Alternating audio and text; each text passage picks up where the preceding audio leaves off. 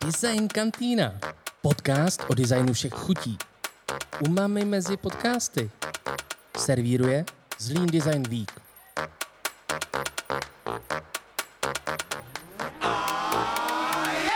Hello, everyone. Hello, everyone here in the hall, the Zlín Castle. Hello to our special guests. I welcome you at Design Canteen podcast.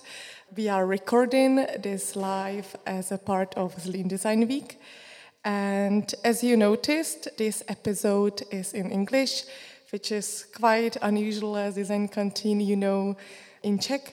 But there is a very good reason for it because we have special guests from London and Oslo. So I'd like to welcome our special guests from Doga, Design and Architecture Norway, Jannicke Hølen. Hello. And Knut Ban. Hello. And also Rama Gheerawo from Helen Hamlyn Center for Design in London. Thank you. I'm the one with the English accent.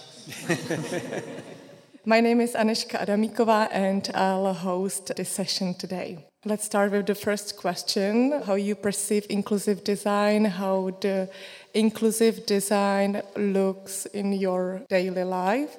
Let's start with Jannicke. What design, inclusive design is about? For me, it's the right and the only way to um, base a design process on. Every design process should be making sure that the needs and perspectives of a diversity of people are integrated just as the same as the goals for sustainability. And if design is sustainable and inclusive, you make sure that products, services, built environments, strategies, graphic designs, wayfinding, way of life, way of thinking is making a better life and opportunities for all. Thank you. How about you, Knut? I don't want to be excluded. So that's what's in my mind. And being a designer, I could start with who could I possibly exclude by making a design? And um, I went to school in America, Art Center College of Design, and it was very much about uh, inclusive design without actually mentioning it. It was like a natural part of the education. So I think I don't want to be excluded. No one wants to be excluded. Design for that. Perfect. Thanks a lot. And Rama, how does inclusive design looks in your life? I think it's one of the biggest things at the Helen Hamlyn Center. That's what we do. We live, love, breathe inclusive design. We exist for no other reason. Very simply put, it boils down to two words improving life. It's looking at we can all be excluded. So, as Knut said, it's about the inclusion of those who are excluded by age, ability, gender, and race. But I think, you know, in terms of the empathic power of it, it's design at its highest strength, its highest concentration, and its most conscious. So it's a conscious act of design. Brilliant. So, how to start applying inclusive design on organizational level? I think, you know, we used to talk about the business case for inclusive design 20 years ago, and it was until this book happened and it was called The Business Case for Inclusive Design that these ideas were actually articulated. I think Onny Eikhaug, who's the editor in chief of the book, and myself, we had a conversation in 2007, which was exactly that question. How do you bring it into business? And part of it was demystifying this thing called inclusive design that had lived in academia, that had lived in the mind of other people. How do you bring it to the fore? How do you get a 21 year old designer to engage with it? How do you tap into that heartbeat of life?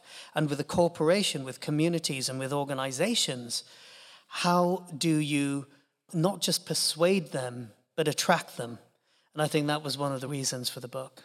I think it would be great if you can maybe tell us more how Helen Hamlyn Center actually started because I think that you have a very unique position being part of the university, Royal College of Art, but engage with businesses and bring together them with NGOs and experts from the field. So, how this happened that you have such a unique position in this area? It started with a conversation between three people who were gently dissatisfied with the way the world was. Why couldn't design be more inclusive? Why do designers hero themselves, not the projects? And I don't want to sound like the line from Gladiator where he says, The time for honoring yourself is at an end. But there was a bit of that going on in the design world. How do you let other people come in? And the reason it was at a university is it was a hybrid, it was an experiment back in 1991. It was saying the Royal College of Art produces some of the most creative thinkers. Could we start there and see where they go? So many things have happened since. You know, there was a real drive to include business, policymakers, NGOs, and communities. And that DNA lives throughout the ages, throughout the decades. It lives on now.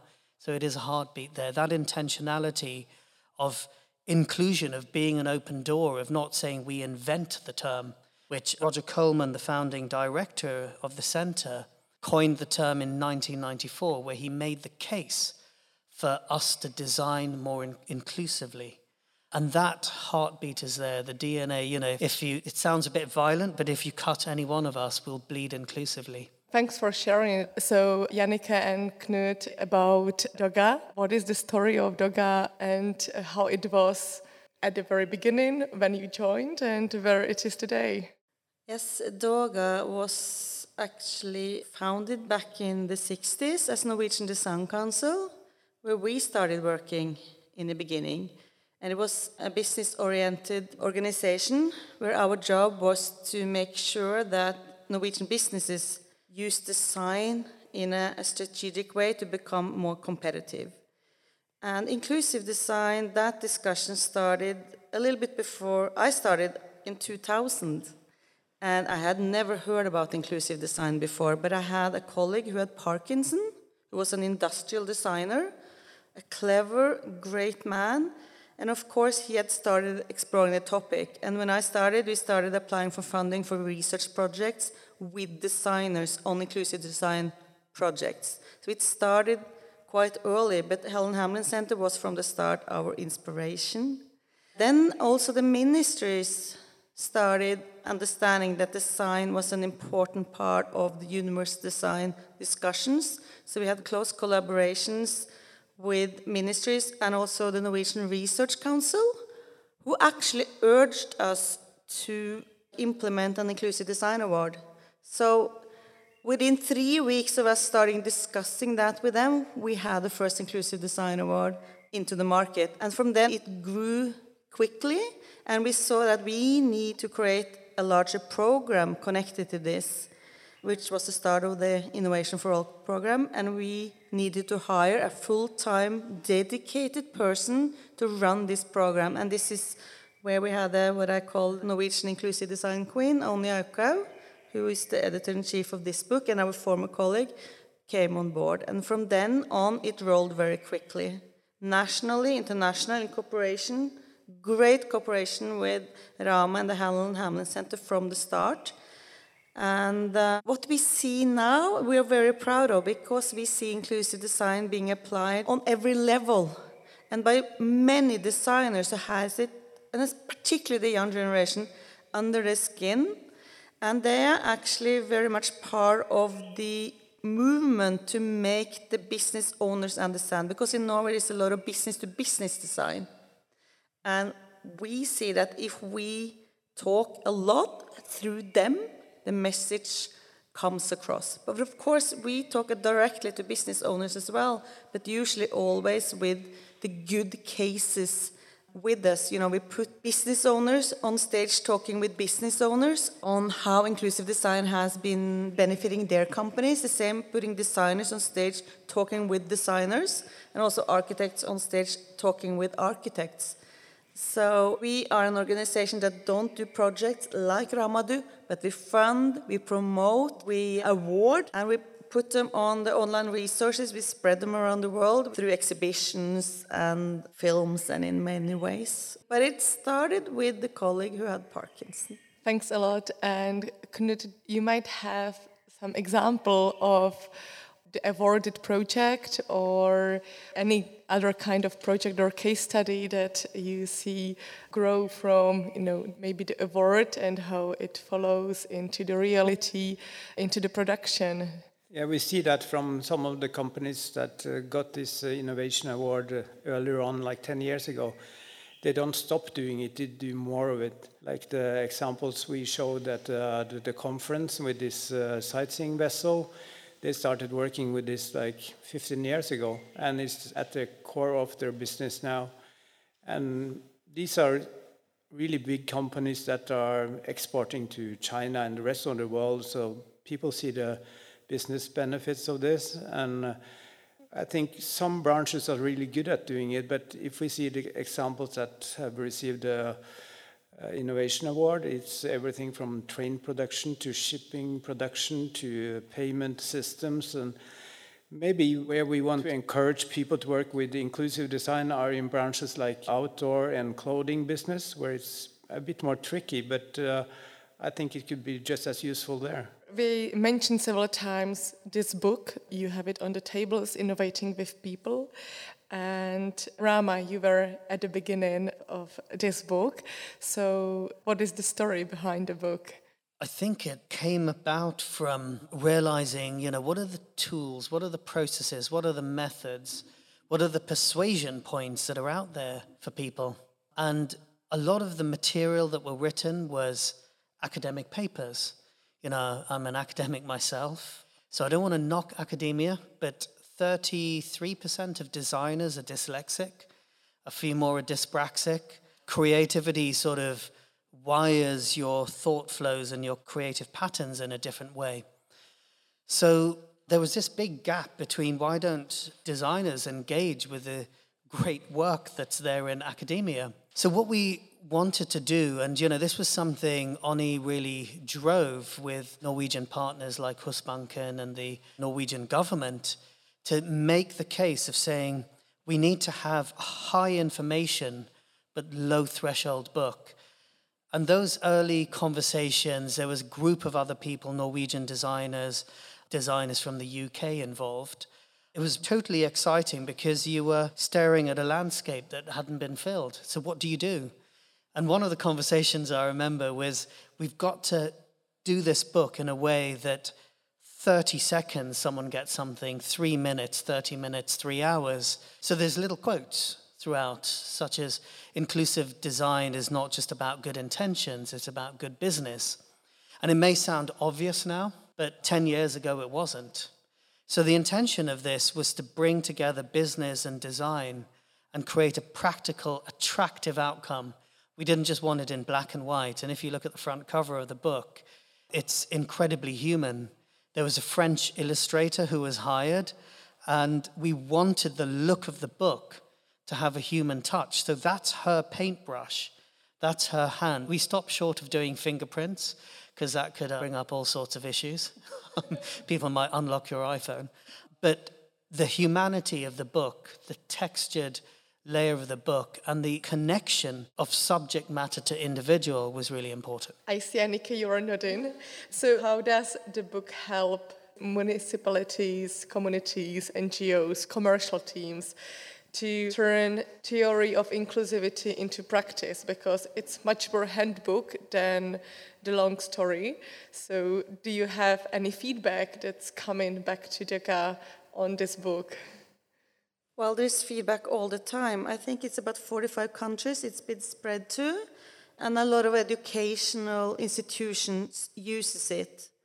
And uh, we get a lot of feedback from that. And uh, this is the second version of the book, an updated version. We also do have the applying the process within architecture, uh, so it's spreading even wider. Actually, this book is so good because what we always try to tell people is that the same as we're talking about design thinking. I mean, it's very good that you recognize the values and methods of designers, but you cannot believe that you are a designer yourself or do the designing yourself.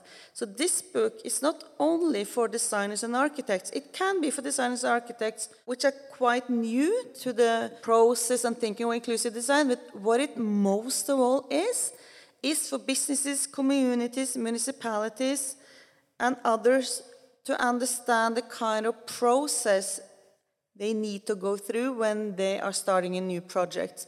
Because very often it's the designers and architects themselves that sell the same as they say, we want every project to be focused on sustainability. We also want to make sure this is an inclusive process where we connect the user needs from various perspectives. It's part of the design process. And this is a way for you to understand the road we're going to together. And uh, we have also translated this book into easy to use online resource, accessible resource, also with texted films, etc to make it even more accessible for more. And uh, we see that particular municipalities, which we work a lot with, and the change makers within companies who knows design is the right professional capacity they should apply, having that resource, showing that to the company or the CEOs or the boards makes their arguments so much easier because all the arguments they need are there and the practical examples. What do you think? What are the main traits of inclusive designer? Knut, would you like to kick off this answer? As Rama says, you have to be human first and then you're a designer. And I think in the design profession, you learn that very early. The trouble is to convince your client that this is important we call the inclusive design design done right, and that's really what it is. And we're talking about inclusive design thinking. So design thinking is just appreciating the value that the designer creates, and we just connect inclusive on that. So I think uh, most of the designers get this education. In their education, they get this uh, human empathy really at a high level. It's just to sell it in and show the value of it because it doesn't come naturally for businessmen to think about empathy. And I think that's a good thing with the designers that they can be empathic and they can sort of translate the value of being empathic to both uh, technical people and business people. And that's a really important tool. And they can visualize it. And that's the secret weapon of a designer that you can actually visualize different situations, products, uh, services, and everything. And you can show the value through visualization. So it's a combination of all the designer's tools. Yeah, thanks. Jannicke, would like to add anything? Yeah. When you tell a business owner that it's easier to convince them when we tell them that if you connect inclusive design to business, it means that your products and services on all levels are more user friendly. And that is something they understand. User friendliness means easier to use for everyone in the marketplace. And what we see and that those who apply inclusive design as a process to make good business and have good values and not only because they need to do it or it's good and the right thing to do, but of course it is, but also they know that it means something for their business and not the least the value of their brand, the content of the brand. We see and we look at it closely every year, you know, the barometers, where you have the customer satisfaction ratings, uh, most recommended brands rating. We see those companies on top every year, year on year. So that is the proof of the pudding, so to speak. Brilliant. I think that's what financial guys need to hear. Rama, would you add any trait or character yeah, and thank you, uh, Knut and Jannicke, for giving me some time to think. the word is empathy, it's humanity. That marks the inclusive designer out. And there's been a bit of a tipping point because we're now arguing about different types of empathy, which I actually see as a step forward. So, you know, there's people who'll say compassion is better than empathy. Call it compassion, kindness, empathy, pity, sympathy they're all in the same bucket, in my opinion. And we have a neuroscientist on staff, and she can talk eloquently about the differences. But if there's a starting point, whatever you call it, that allows you to engage with another person's situation, with their pain, their perspective, and their frustration, use it. Even pity has been a great starting point in some situations. You know, I can't mention the country, but where the students were very wealthy and we were dealing with some of the most ignored members in the society. And the only way to get them started, and the students would turn up in chauffeur driven cars, that's how wealthy, was to challenge them to live on five to seven US dollars a day, like the people we were dealing with, and to talk to them, to cook with them. And the starting point was pity. I feel sorry for. And that was a powerful motivation to just step outside of yourself. You know, in the defense of the students, a lot of them were 19, maybe seen that big expression of life yet. But what they did in a week was incredible as they moved from pity through compassion to a true empathic and immersive stance. So, another hallmark of the inclusive designer is being willing to learn, being willing to be wrong, being willing to have your perspectives challenged every day. And I think that's something that I love. you do a project and you see something different. You enter into this, and as Knut said, you know, I always talk about human first, design a second. So the final point is, is have we forgotten our humanity? Has it been educated out of us by design school, business school, education, markings, exams, that very system itself? You know, there's a little writing that came to me once which speaks to inclusive design. And it's this the bird's most powerful flight is its first, born from uncertainty and disbelief, driven by its ancestral memory of touching the sky. So, what are the ancestral memories we have forgotten? And I think it's being human. What does it mean, being connected? It's educated out of us. So let's educate it back in. Thanks, Rama. And now I'm looking at your book on the table, Creative Leadership. And we have two books that we're talking today about. And the bridging question is why book can be actually a really good medium for sharing uh, such kind of ideas? I think in the act of writing a book, you actually test yourself, you look within yourself, and you come to face with yourself and ask yourself that question is what I'm saying worth it? And you doubt it. You know, with this particular book, Creative Leadership Born from Design, I actually wanted to resign from it.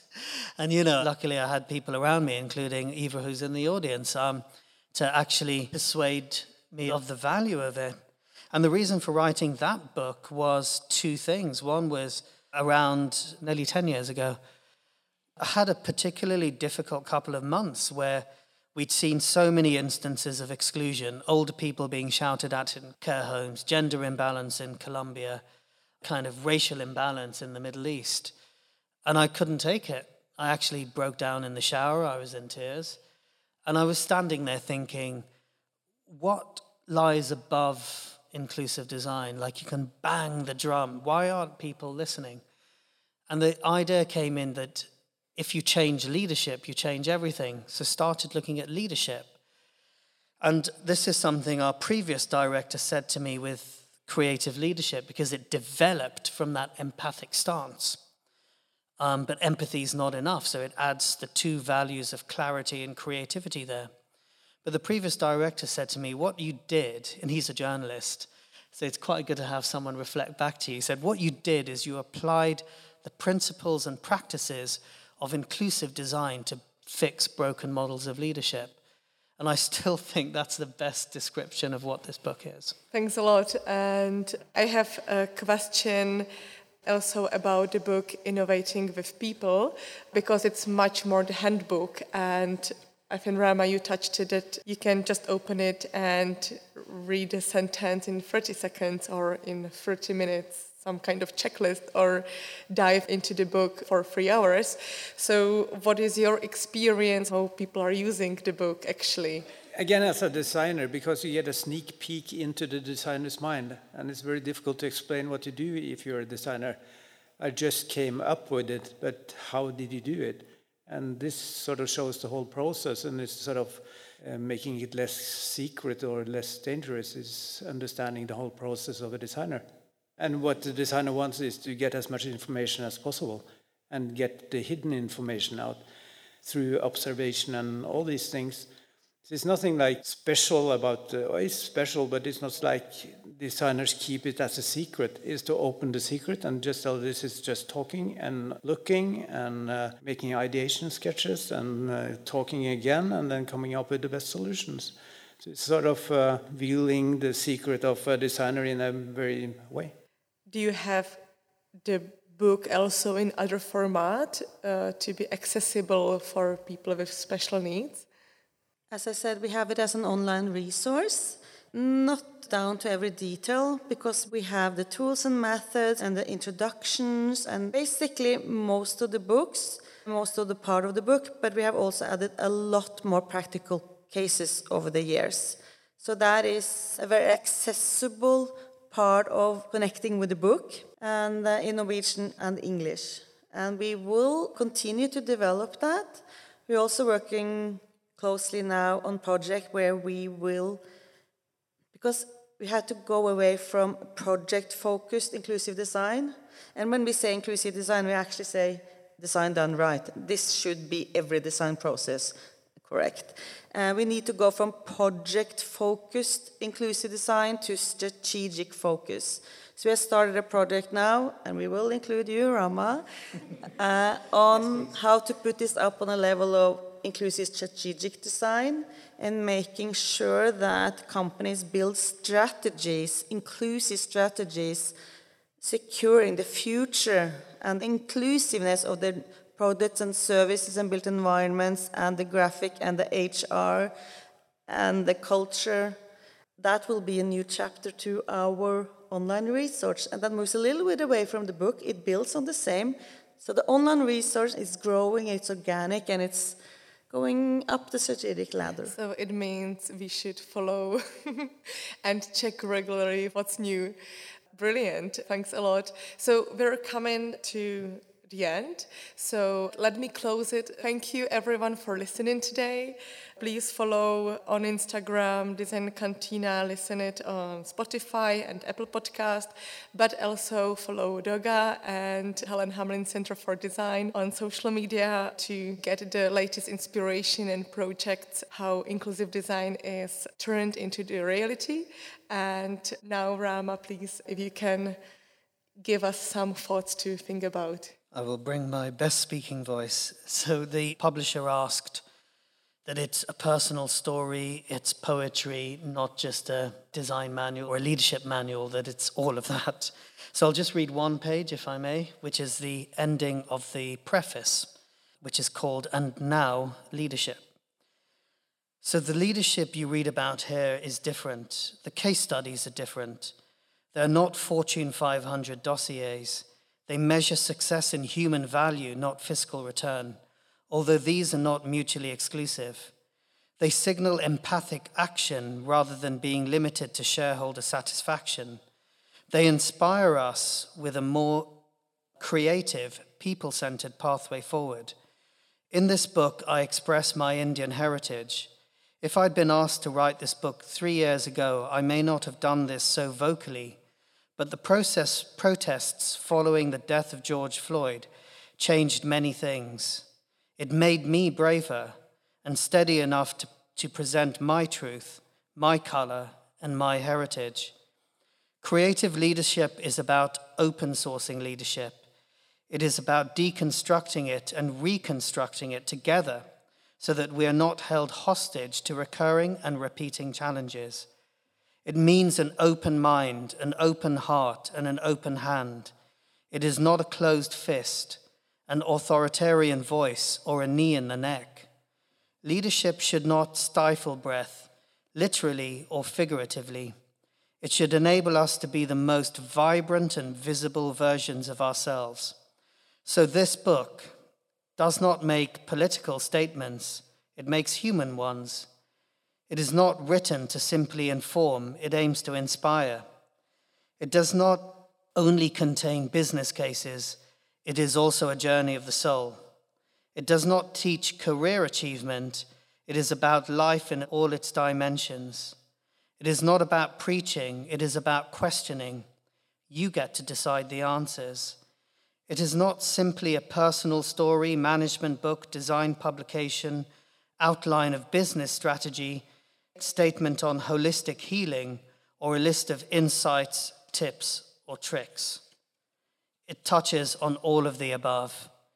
In witnessing this book into existence, I write these dedications into its pages. That if there is a place in the world for creative leadership, it grows to fill it. That if the universe needs it, it becomes visible and vocal. That if there is a call for it, we can answer it with all our heads, hearts, and hands. Thank you.